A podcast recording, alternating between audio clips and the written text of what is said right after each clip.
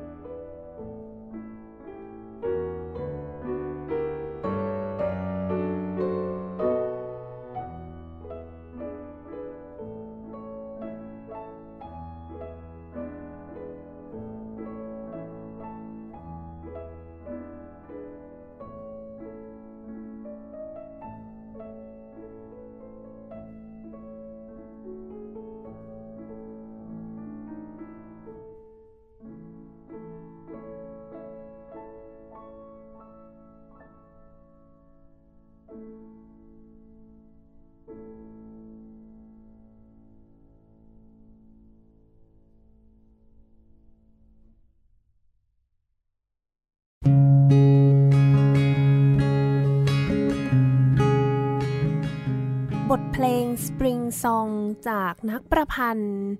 เฟลิกซ์เมนเดโซนนะคะ เมื่อปี 1842 เนี่ย เฟลิกซ์เมนเดโซนนักประพันธ์ชาวเยอรมัน ได้เดินทางไปยังกรุงลอนดอนประเทศอังกฤษ แล้วก็ไปพักอาศัยอยู่กับครอบครัวของภรรยาของเขานะคะ ครอบครัวเบนเนเก้เมนเดลโซนเนี่ยได้ใช้เวลาในช่วงนั้น แต่งเพลงชุด นะคะที่มีชื่อว่า Song Without Words ที่หลายๆ คนอาจจะพอรู้จักเคยได้ยินชื่อกันอยู่นะคะ โดยที่ตัวเมเดโซนเองเนี่ย ในช่วงเวลานั้นเขาก็มีความสุขสนุกสนานไปกับเด็กๆถึง 7 คนเลยนะคะในในตระกูลเบเนเก้แล้วก็แน่นอนว่าคุณลุงเมเดโซนนะต้องเรียกเป็นคุณลุงกับเด็กๆเนี่ย เล่นด้วยการมี เจ้าหนูตัวเล็กๆเนี่ยมาจับมือคุณลุงเมนเดโซนเอาไปจิ้มจิ้มจิ้มที่เปียโน จิ้มจิ้มจิ้มไปอ้าวใครจะไปเชื่อว่า ไอ้เจ้าทำนองเนี่ยโน้ตที่เล่นซ้ำๆที่เจ้าหนูน้อยจับมือคุณลุงไปกดเนี่ย กลายเป็นเหมือนแรงบันดาลใจให้กับเมนเดโซนที่เขาเอาทำนองตัวนี้มาแต่งเป็นเพลงที่ชื่อว่า f l u l i n g Sleep หรือว่า Spring Song ที่เราเพิ่งจะได้ฟังกันไปนะคะ อันนี้เป็นมาจากบุ๊ก5 Opus 62 หมายเลข 6 เป็นแรงบันดาลใจเล็กๆ น้อยๆ ที่เจ้าหนูตัวเล็กหลานของเมนเดโซนเนี่ยได้มอบให้ก็อย่างที่ว่าเลยว่าเด็กเนี่ยคืออนาคตอันสดใสของโลกใบนี้จริง ๆ ก็ต้องขอกล่าวสวัสดีท่านผู้ฟังทุกๆทท่านนะคะสำหรับวันนี้เนี่ยวัน เสาร์ที่ 2 ของเดือนมกราคม ปีใหม่แล้วแล้วก็เสาร์ที่ 2 แน่นอนว่าเป็นวันเด็กแห่งชาตินะคะ วันเด็ก 2565 แล้วก็เนื่องในโอกาสวันเด็กแห่งชาตินี้เอง มุกก็เลยอยากจะขอนำเสนอบทเพลงที่มีความเกี่ยวข้องกับเด็กนะคะ ทั้งที่แต่งสำหรับเด็กทั้งเล่นสำหรับเด็กฟัง เล่าเรื่องราวเกี่ยวกับเด็ก แล้วก็รวมไปถึงบทเพลง ที่ได้รับแรงบันดาลใจจากเด็กๆ เหมือนกับตอนต้นรายการบทเพลง Spring Song นะคะ ก็ชุดนี้เนี่ย Song Without Words เล่ม 5 พอดิบพอดีนะคะ เป็นเล่มที่เมนเดโซเนี่ยเขาอุทิศให้กับนักเปียโน นักประพันธ์ร่วมชาติของเขาก็คือคลาร่าชูมัน ภรรยาของโรเบิร์ตชูมันที่หลาย ๆ ท่านอาจจะอะพอเคยได้ยินหรือว่าจริง ๆ ในรายการของเราก็พูดถึงไปค่อนข้างบ่อย มีตอนที่พูดถึงเรื่องราวของโรเบิร์ตชูมันคลาร่าชูมันพ่วงไปกับโยฮันเนสบรามส์ด้วยลองไปหาฟังกันดูได้นะคะ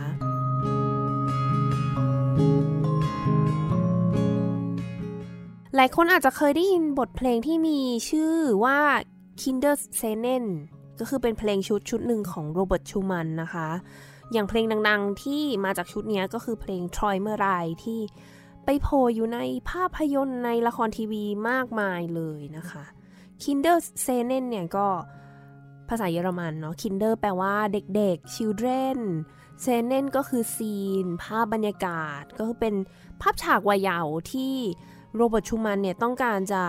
สื่อบรรยายออกมานะคะ แต่ว่านอกจากผลงานชุดนี้แล้วเนี่ย ตัวโรเบิร์ตชูมันเองเนี่ย ก็ยังได้แต่งบทเพลงชุดที่เกี่ยวกับเด็กไว้อีกอันนึง ซึ่งมีชื่อว่าอัลบั้ม für die Jugend นะคะ ก็คืออัลบั้มสำหรับ the young ก็คือสำหรับเด็กๆสำหรับวัยรุ่นสำหรับวัยเด็กลงมาอะไรอย่างนี้ ซึ่งบทเพลงชุดนี้เนี่ยแต่งขึ้นในปี 1848 แต่งขึ้นสำหรับ ลูกสาวของเขาทั้ง 3 คนนะคะสำหรับลูกสาวของโรเบิร์ตแล้วก็คลาร่าชูมันบทเพลงชุดอัลบั้ม For the Young เนี่ย ก็จะเป็นการรวมบทเพลงที่เล่นง่ายสำหรับเด็กๆสำหรับ beginners คนที่เพิ่งหัดเล่นเปียโนใหม่ๆ คืออย่างเพลงชุดเมื่อตะกี้นี้ Kinder s e n e n เนี่ย มันจะเป็นเพลงประมาณว่าผู้ใหญ่ที่เขาคิดถึงสมัยเด็กๆ เพราะฉะนั้น สกิลที่ต้องใช้หรือว่าเทคนิคอะไรอย่างเงี้ยค่ะ ในเพลงก็จะยากกว่าเพลงชุดอัลบั้ม For the Young ที่สำหรับเด็กเลยนะคะ แล้วก็เขาบอกด้วยว่าจริง ๆ แล้วอย่างไอ Kinder s e n e n เนี่ย มันเป็นอะไรที่ประมาณว่าอธิบายถึงความเป็นคนขี้เล่นที่คลาร่าชูมันบอกว่าเนี่ยตัวโรเบิร์ตชูมันเนี่ยนะ นิสัยเหมือนเด็กๆเลยอะไรอย่างนี้โรเบิร์ตก็เลยเอามาเขียนเป็นเพลงเซต Kinder s e n e n ส่วนชุดอัลบั้ม For the Young เนี่ยมีทั้งหมด 43 เพลงย่อยนะคะ ช่วงแรกเขาจะแบ่งช่วงให้เลยนะ ช่วงแรกเนี่ยจะเป็นสำหรับเด็กๆเลย แล้วพอตั้งแต่หมายเลข 49 เออหมายเลข 19 ขออภัยค่ะ หมายเลข 19 เป็นต้นไปเนี่ยก็จะมีเขียนกำกับไว้ว่าสำหรับผู้ใหญ่ก็คือคนที่เริ่มที่จะโตขึ้นมาแล้วเนี่ยให้ได้เล่นกันนะคะ เดี๋ยวจะให้ลองฟังท่อนหมายเลข 10 นะคะ ท่อนหมายเลข 10 เนี่ย ชื่อว่า f r ö l e r Landman von der Arbeit zurückkehren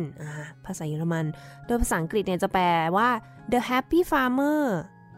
who returning from home นะคะ ก็คือประมาณว่าเป็นเพลงที่อันเนี้ยชาวไร่ชาวนาออกไปทำงานกันแล้วก็กลับบ้านกัน หลังจากเลิกงาน เป็นเพลงน่ารักน่ารักที่อาจจะมีคนรู้สึกว่า เอ๊ะคุณหูตัวทำนองนะ เดี๋ยวจะลองให้ไปฟังกันดูนะคะ ว่ามีใครเคยได้ยินเพลงนี้กันบ้างหรือเปล่า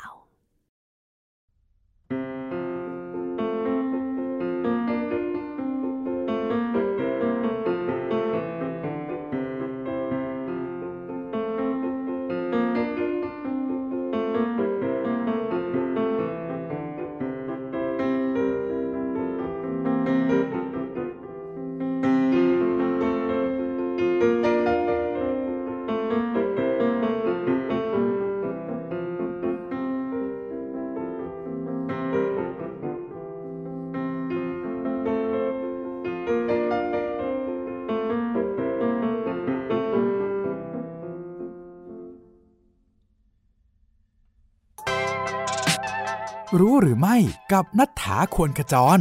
รู้หรือไม่ ที่เวนิสมีไวโอลินยักษ์ลอยน้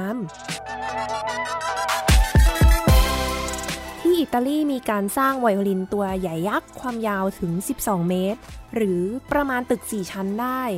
ซึ่งออกแบบโดยคุณลิวิโอ เดอมาชีเป็นนักสร้างสรรค์ผลงานท่านหนึ่งนะคะ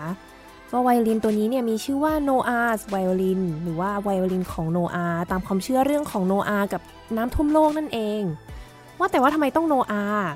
ก็เป็นเพราะว่าไวโอลินยักษ์ตัวนี้เนี่ยถูกนำไปลอย แล้วก็ไปแล่นอยู่ในคลองเวนิสคลองอันโด่งดังสวยงามของที่เวนิสที่อิตาลีนะคะ ไม่พอยังมีการพานักดนตรีถึง 4 ชีวิต เป็นวงสตริงคอเตตขึ้นไปบรรเลงเพลง Four Seasons ของอันโตนิโอวิวาลดี นักประพันธ์ผู้โด่งดังจากยุคบาโรกด้วย โดยที่นักดนตรีเนี่ยต้องขึ้นไปยืน สีไวโอลินกันแบบเท้าเปล่า เพื่อช่วยให้การทรงตัวบนเจ้าไวโอลินยักษ์เนี้ยมันง่ายขึ้น ซึ่งเจ้าไวโอลินตัวนี้ถูกสร้างขึ้นจากไม้จริง ๆ แล้วก็มีการติดมอเตอร์เอาไว้ข้างในด้วย คุณมาชีบอกว่าไวโอลินคือสัญลักษณ์แห่งการเริ่มต้นใหม่อีกครั้งในเวนิสนักดนตรีท่านหนึ่งเล่าว่า เป็นประสบการณ์ที่ท้าทายมาก ทั้งคลื่นทั้งลม แล้วก็มีช็อตที่ลมพัดโน้ตตกลงน้ำแต่ว่าก็ยังต้องบรรเลงกันต่อไป แล้วก็มีคนเก็บขึ้นมาวางบน stand โน้ตให้ทันการนะคะ ถ้าเกิดว่าใครเคยมีโอกาสได้ดูเรื่อง Wizard of Oz ก็อาจจะคุ้นกับทำนองนี้นะคะ ที่ถูกนำไปใช้ในในหนังเรื่องนี้บ่อย ๆ เลย หรือว่า อย่างเพลงป๊อปเองก็มีนะคะที่นำทำนองอันเนี้ยจาก Happy Farmer ไปใช้ อีกเพลงจากชุดเดียวกันที่อยากให้ลองฟังเหมือนกันนะคะ คือหมายเลข 2 ที่มีชื่อว่า Soda Ten March หรือว่า Soldiers March การเดินขบวนของเหล่าทหาร ไปลองฟังกันได้เลยค่ะ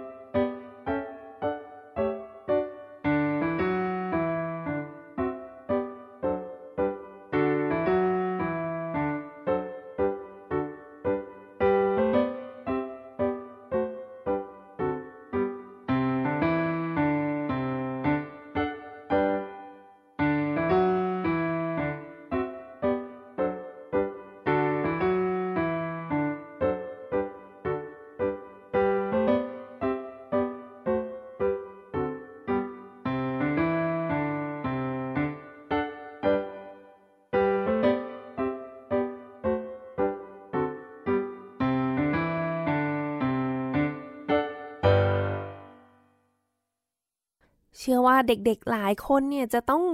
มีความใฝ่ฝันนะคะ ที่โตขึ้นมาแล้วอยากจะเป็นทหารอ่าใส่ชุดสุดเท่เลย ใส่ชุดยูนิฟอร์ม แล้วก็ถือปืนปกป้องคนที่เรารักนะคะ ก็เป็นอีกตัวละครหนึ่งที่ถูกเล่าถูกใช้เป็นตัวละครหลัก แม้ว่าจะเป็นตัวละครประกอบก็จะเป็น ทหารที่คอยคุ้มกันคนอื่น คอยช่วยเหลือคนอื่นในเรื่องเล่าหรือว่าการ์ตูนเทพนิยายต่างๆ มากมายเลยนะคะ แม้แต่ในดนตรีคลาสสิกเอง ก็มีความเกี่ยวข้องเนาะหมายถึงว่าบทเพลงคลาสสิกที่เกี่ยวข้องกับเด็กๆเนี่ยก็มักจะมี อะไรที่เกี่ยวกับทหารทั้งนั้นเลยอย่างเพลงที่เราเพิ่งจะได้ฟังไปนะคะ ของโรเบิร์ตชูมันเมื่อสักครู่ Soldiers March จากชุดอัลบั้ม For the Young แต่ว่านอกจากตัวโรเบิร์ตชูมันแล้วเนี่ย ก็ยังมีนักแต่งเพลงอีกคนนึงที่แต่งเพลงชุดสำหรับเด็กด้วยเหมือนกันนะคะ แล้วก็มีเพลงที่เป็นสำหรับเล่าเกี่ยวกับทหาร Soldiers March อย่างนี้ไว้ด้วยเหมือนกัน นั่นก็คือคุณพีเตอร์อีลิกชัยคอฟสกี้ คีตากวีผู้โด่งดังชาวรัสเซียนะคะ ก็เพลงของเขาเนี่ยมีชื่อชุดว่า Children's Album ไปค้นคว้ามาเขาบอกว่าชัยคอฟสกี้เนี่ยได้เขียนจดหมายหาเพื่อนของเขานะคะ แล้วก็บอกถึงความคิดความตั้งใจของเขาที่อยากจะทำเพลงเซตเพลงเล็กๆสำหรับเด็กโดยเฉพาะ โดยเขาเนี่ยได้รับแรงบันดาลใจมาจากตัวโรเบิร์ตชูมันเลย ก็อยากจะตั้งชื่อที่คล้ายคลึงการมีความน่าดึงดูดเหมือนกันนะคะก็เลยออกมาเป็นเพลงเซตนี้ Children's Album ที่ประกอบไปด้วยบทเพลง 24 บทเพลงสั้นๆ แต่เดี๋ยวเราจะได้ฟังกันเป็นหมายเลข 5 March of the Wooden Soldiers นะคะ ก็เป็นการเดินขบวนของเหล่าทหารไม้ เดี๋ยวไปลองฟังกันได้เลยค่ะ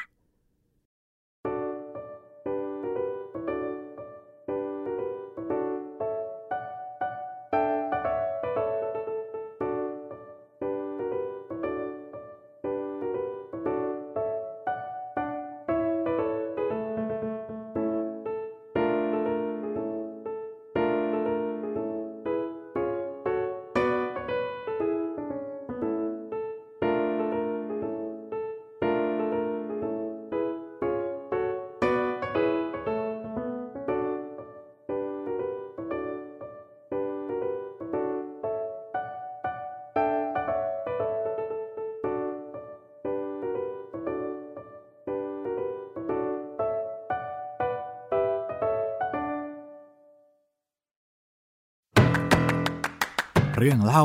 นักดนตรี วันก่อนมีซ้อมเตรียมสำหรับคอนเสิร์ต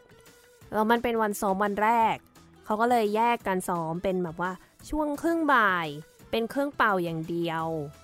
แล้วก็ช่วงค่ำจะเป็นเครื่องสายอย่างเดียว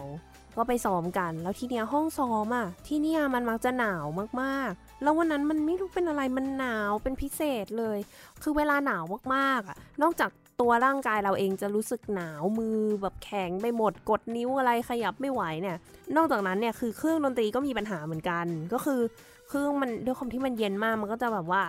มีน้ำลายไปติดอุดตามคีย์ต่างๆ หรือแม้กระทั่งตัวลิ้นของอย่างโอโบเนี่ยลิ้นที่เป็นไม้มันก็จะแบบแห้งบ้างเกิดอาการเปลี่ยนรูปบ้าง ด้วยความที่มันเป็นไม้บางๆเนาะเพราะอากาศอากาศเปลี่ยนมันก็เปลี่ยน เครื่องดนตรีก็เปลี่ยน แบบยิ่งอากาศหนาวเนี่ยเครื่อง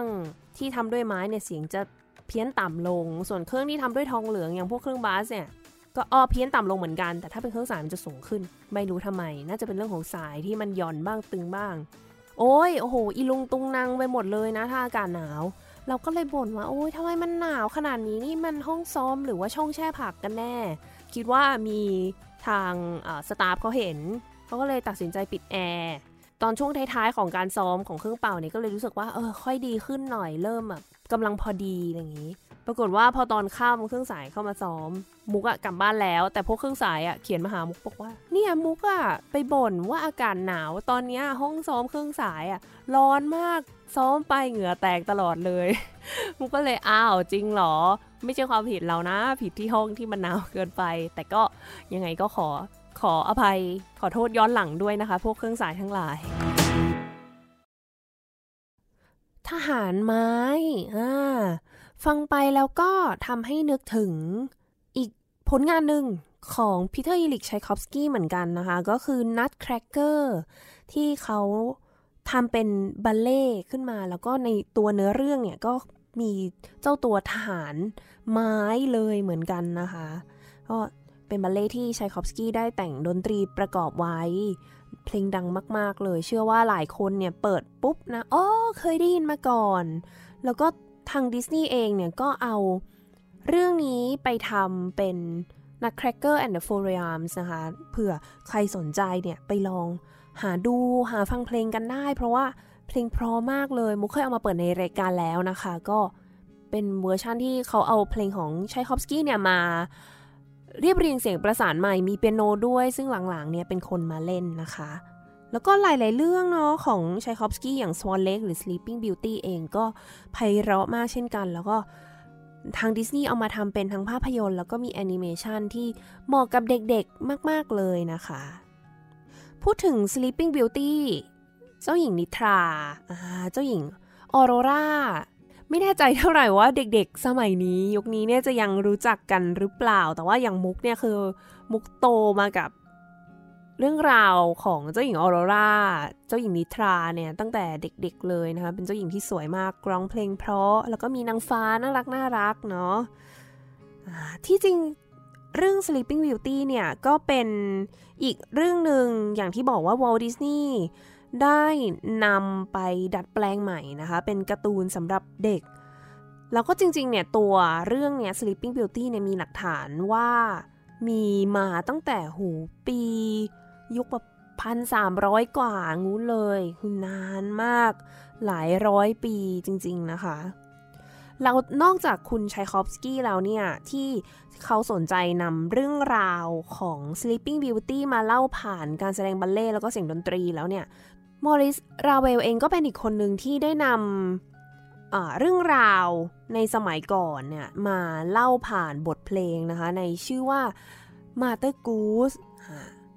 ไม่แน่ใจว่ามีใครรู้จักไหมแม่ห่าน Mother Goose เนี่ย จริง ๆ ก็เป็นอีกตัวละครหนึ่งที่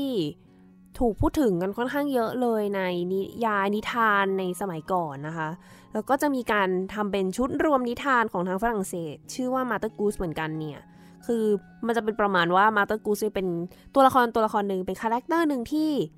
ถ้าเกิดว่าเห็นแล้วเราก็จะรู้ได้ทันทีว่าเรากำลังจะเจอกับเรื่องราวต่างๆ ก็คือเหมือนเป็นการรวมนิทานสั้นโดยที่มีมาตากูสเนี่ยเหมือนเป็นคนที่คอยเล่าเรื่องอีกทีหนึ่งนะคะ ก็เป็นมีตำนานแม่ห่านกับไข่ทองคำอะไรอย่างงี้ด้วยนะ น่าจะมีคนเคยได้ยินอยู่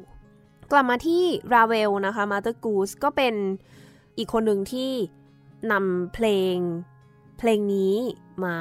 เล่าเรื่องราวมากมายเลย ซึ่งมาตากูสเพลงนี้นะมันคือการเอาหลาย ๆ เรื่องมารวมกันที่รวมไปถึง Sleeping Beauty ที่เราคุยกันไปนะคะ แล้วก็ยังมีพูดไปถึงแบบ Beauty and the Beast ด้วยอะ ก็คืออยู่ในดิสนีย์ทางนั้นเลยราเวลเนี่ยได้แต่งเพลงนี้ขึ้นมาสำหรับ2เปียโนก็คือเป็น 2 คนเล่นเนาะสำหรับเด็กๆอายุ 6-7 ขวบอะไรอย่างนี้ ตอนหลังเนี่ยเขาเอามาปรับใหม่ ให้เหลือแค่สำหรับเปียโนตัวเดียว ก่อนที่ท้ายที่สุดแล้วก็จะนำมาเรียบเรียงให้กับวงออเคสตรา แล้วก็กลายมาเป็นบัลเล่อีกทีหนึ่งด้วย เดี๋ยวจะให้ฟังเป็นท่อนที่ 4 กันนะคะ ซึ่งเป็นท่อนที่ เล่าถึงบทสนทนาของ Beauty กับ Beast อ่าเดี๋ยวลองฟังกันดูว่าจะได้ยินเป็นเสียงของ Beauty หรืออย่างที่หลายๆคนจะรู้จักเป็นเบลเนาะเบลในชุดสีเหลืองๆ เป็นเบลอยู่อาจจะแบบชุดสีฟ้า ถือหนังสือเบล คุยกับ Beast เจ้าชายอสูร เดี๋ยวลองฟังกันดูค่ะ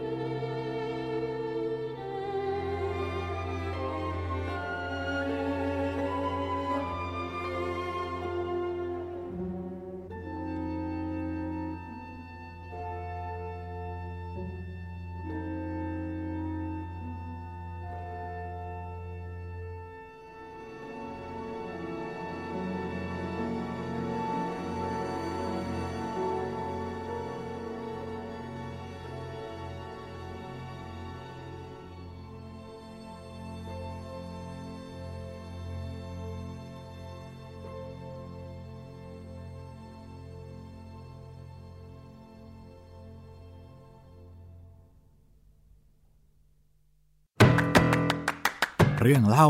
นักดนตรีเพราะอย่างที่หลาย ๆ คนน่าจะทราบกันอยู่แล้วว่ามุกชื่อจริงชื่อนัทถานะคะ แต่ว่าตอนที่ไปอยู่ที่เยอรมันน่ะด้วยความที่นัทถา N ชื่อมุกมันสะกด N U T T H A แล้วตัว U ในภาษาเยอรมันมันจะอ่านออกเสียงอูคือเวลาคนเรียกชื่อมุกที่ไม่เคยรู้จักกันมาก่อนเขาก็จะเรียกนุทธานุทธานุทธาอะไรเงี้ย มันทำให้มุกอะชินว่า เวลาแนะนำตัวก็จะเรียกตัวเองว่านุทธา Hallo ich bin นุทธาอะไรเงี้ยด้วยความเคยชินเนาะพอเป็นพอเป็นภาษาเยอรมัน คือแต่ว่าถ้าพูดภาษาอื่นก็จะเป็นชื่อนัทธาค่ะชื่อนัทธาอะไรอย่างงี้ แล้วทีเนี้ยมีอยู่ครั้งหนึ่งอะกลับมาที่ไทยช่วงที่ระหว่างกำลังเรียนอยู่ที่เยอรมัน แล้วก็มาเล่นคอนเสิร์ตกับ RBSO แล้ว conductor เขาพูดภาษาเยอรมันได้ เขาก็ชวนเราคุย แล้วเขาก็ถามว่าเราชื่ออะไร มุกชื่ออะไร มุกก็เลยบอกอ๋อ ich bin นุทธาด้วยความเคยชินไงฉันชื่อนุทธา หลังจากนั้นมาเขาก็จะเขาก็เลยจำว่าเราอะชื่อนุตตานุตตาแล้วพอหลังจากเรียนจบจากเยอรมันกลับมา ก็กลับมาซ้อมวง แล้ว conductor คนนี้ก็กลายมาเป็น music director ที่วงเนี่ยเขาก็เรียกแบบว่าเวลาซ้อมอะไรเงี้ยเขาก็จะแบบนุตตาแบบนู่นแบบนี้อย่างงู้นอย่างนี้นะพูดขึ้นมา แล้วคนในวงก็แบบทำหน้างงกันหมดเลยว่า พูดอะไรวะพูดถึงใครอะไรเงี้ยแล้ว ครูที่เป่าฟลุตที่นั่งข้างๆอาจารย์วรพล ที่เคยมาออกรายการเหมือนกันเนี่ยเขาก็หันมาแบบว่า ก็แบบอ๋อพูดถึงหนูค่ะ นุตตานึกว่าพูดถึงคนญี่ปุ่น หลังจากนั้นมาก็คือทุกคนก็เลยเข้าใจแล้วว่าอ๋อถ้าเกิดอยู่ในวงถ้าเป็น conductor คนนี้เมื่อไหร่อีนี่มุกเนี่ยจะชื่อนุตตะทันทีนะคะ แล้วก็โดนล้อมาตลอดจนถึงทุกวันนี้ว่าชื่อนุตตะค่ะ พื่อนร่วมชาติของราเวลอย่างโคลดเดบูซี่เองก็มีเพลง g o l l y w o l k Cake Walk นะคะที่เราพูดถึงไปแล้วก็ได้เปิดฟังกันในรายการตอนที่เล่าถึงเดบูซี่เมื่อไม่นานมานี้ ยังไงลองไปย้อนฟังกันดูได้นะคะ แล้วก็ยังมีคามิลแซงซองอีกที่แต่ง Carnival of the Animals มีสัตว์ตัวนู่นตัวนี้น่ารักมากเลย แล้วก็ยังมีเพลงที่พูดถึงสัตว์อีกนะคะ อย่าง Peter and the Wolf ผลงานของเซอร์เกย์โปรโกฟีฟซึ่งซึ่งทั้งสองเพลงนี้เนี่ยเราเปิดกันไปบ่อยมากในรายการ แล้วก็หลายตอนเลย ยังไงลอง ถ้าใครสนใจอาจจะลองหาฟังแบบเป็นเซตยาวๆไปเลยนะคะ ว่าแบบเออใน Carnival of the Animal เนี่ยมีหลายท่อนมาก มีพูดถึงสัตว์อะไร มีตัวละครไหนบ้าง หรือแม้แต่ Peter and the Wolf ก็มีการไป ทำเป็นแอนิเมชันประกอบกับเพลงอีกทีหนึ่งซึ่งก็หาดูได้ใน YouTube ด้วยลองไปดูกันได้เลยนะคะ แล้วถ้าพูดถึงเพลงที่เล่าเกี่ยวกับสัตว์แล้วเนี่ย ยังมีเพลงอื่นๆอีกนะคะ แล้วก็เชื่อว่าหลาย ๆ ท่านน่าจะรู้จักนิทานมีสามตัว เคยได้ยินกันไหมเอ่ย ที่มีเด็กน้อยคนนึงหลงเข้าไปในบ้านของมีสามตัว แล้วก็อาจจะมีคนรู้จักในเวอร์ชั่น ที่เป็นหมีสามตัวอย่างเดียวไม่มีไม่มีเด็กแหละ แต่เป็นพ่อหมีแม่หมีลูกหมีที่เกาหลีเขาเอาไปทำเป็นเพลงกมเซมารีกาฮันที่เมยิซอที่แบบเพลงน่ารักน่ารักดัง ๆ เลยนะคะอะเข้าเรื่องกันนะคะ นักประพันธ์ท่านหนึ่ง คุณเอริกโคเทสนะคะ ชาวอังกฤษก็ได้นำเรื่องราวของหมีสามตัวนี้มาแต่งเป็นเพลงที่มีชื่อว่า The Three Bears Fantasy ก็คือเป็นแฟนตาซี เป็นบทเพลง ฟุ้งฟุ้งฝันฝันที่เล่าถึงเจ้าหมีสามตัวนี้เลยสำหรับองค์ออเคสตราเล่น เดี๋ยวไปลองฟังกันดูนะคะ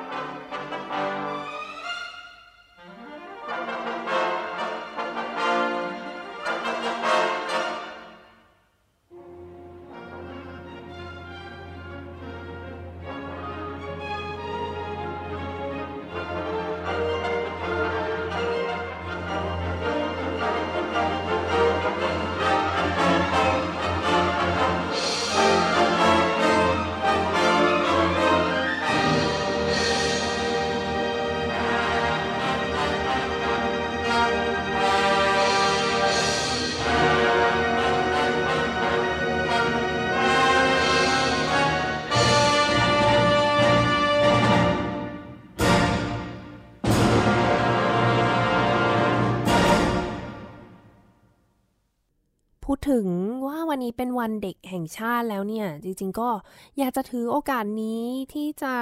เชิญชวน น้องๆ หนูๆ นะคะ แล้วก็ผู้ปกครองที่อาจจะได้ฟังอยู่ว่า อยากจะเชิญชวนให้ทุกท่านเนี่ยมา นอกจากฟังเพลงคลาสสิกแล้ว ก็อยากจะเชิญชวนให้มาเรียนดนตรีกันด้วยนะคะอ่าจริงๆ ในรายการเราเนี่ยมีโอกาสได้พูดถึงการเรียนดนตรีไปหลายครั้งแล้วนะคะ ตั้งแต่ ตอนของอาจารย์อ้อมฮอนโควินทาที่พูดถึงการเรียนในระบบซูซูกิก็จะเป็นระบบระบบหนึ่ง มีตอนของยามาฮ่าเป็นอีกระบบหนึ่งว่า การเรียนการสอนดนตรีที่เหมาะสำหรับเด็กที่ผ่านการวิจัยผ่านการทดลองมามากมาย หลายสิบปีเนี่ยอะไรที่ดีที่สุดสำหรับเด็กๆนะคะ เรียนดนตรีแล้วได้อะไร นอกจากการเล่นดนตรีได้ก็มีที่เรา เชิญ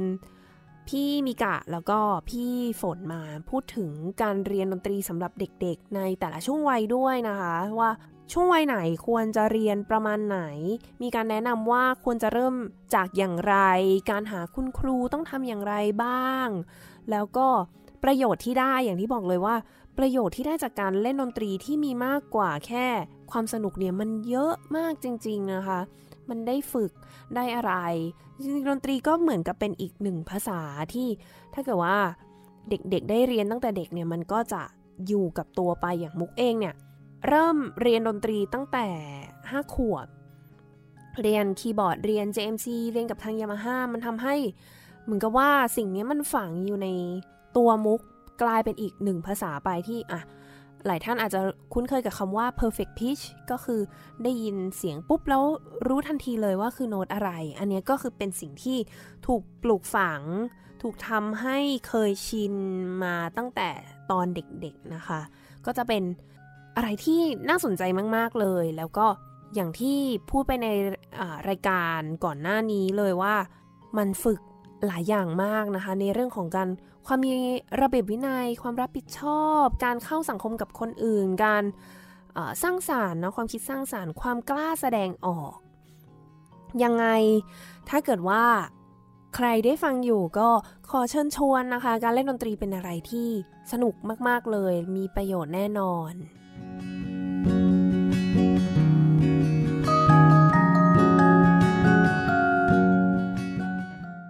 กลับมาที่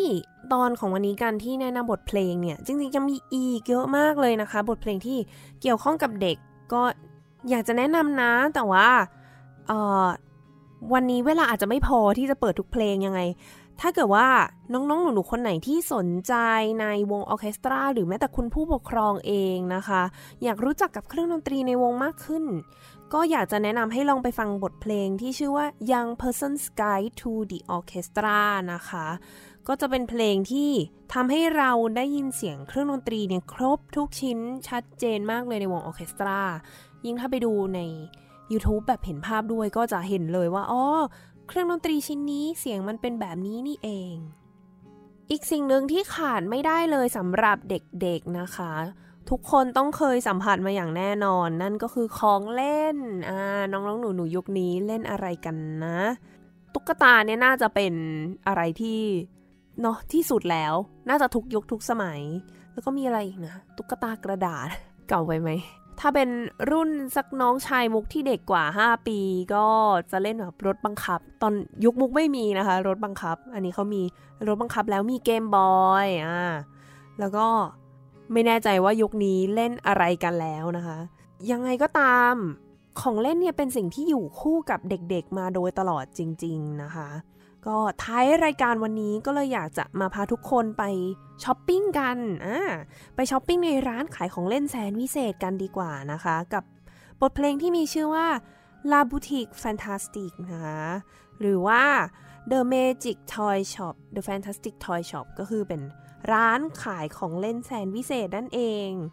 เป็นบทประพันธ์นะคะของออตโตริโนเรสพิกกี้ชาวอิตาเลียน ในช่วงยุคต้นศตวรรษที่ 20 คือเขาก็หยิบเอาทำนองจากเพลงเปียโนของยอชิโนโรซินีก็นักประพันธ์ชาวอิตาเลียน ชาวนักประพันธ์ร่วมชาติกับเขานะคะ ที่หลายๆคนอาจจะรู้จักในแง่ของบทเพลงโอเปร่าเนาะโรซินีจะแต่งไว้เยอะเลยในช่วงยุคศตวรรษที่ 19 ยุคโรแมนติก คุณเรสปิกี้เอาทำนองเปียโน เพลงของโรซินีเนี่ยมาทำเป็นบัลเลต์เรื่องนี้ เรื่อง The Magic Toy Shop The, The Fantastic Toy Shop เนี่ย ซึ่งเป็นเรื่องที่เล่าถึงเรื่องราวความรักของสองตุ๊กตา นักเต้น คือเป็นตุ๊กตานักเต้นแคนแคนแคนแคนเนี่ยเป็นการเต้นรำประเภทหนึ่งนะคะ แล้วก็มีตุ๊กตาสองตัวเนี้ยอยู่ในร้านขายของเล่น แล้วก็มีตุ๊กตา มีของเล่นอื่นๆ อีกด้วยที่ก็ร่วมสนุกกันใน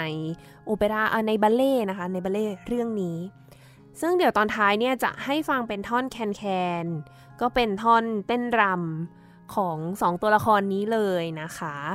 จะได้สนุกสนานกันไปกับวันเด็กแห่งชาติในปีนี้นะคะ ค่ะท่านผู้ฟังคะสำหรับวันนี้เวลาก็หมดลงแล้ว ดิฉันมุกนัฐาควรขจร ขอลาไปก่อน สุขสันต์วันเด็กค่ะ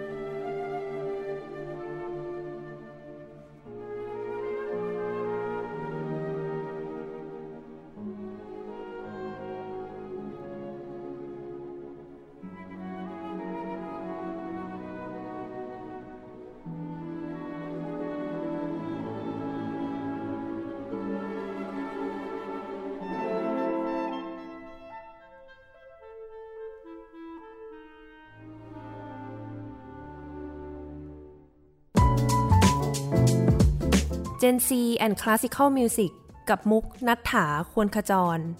Thai PBS Podcast View the world via the voice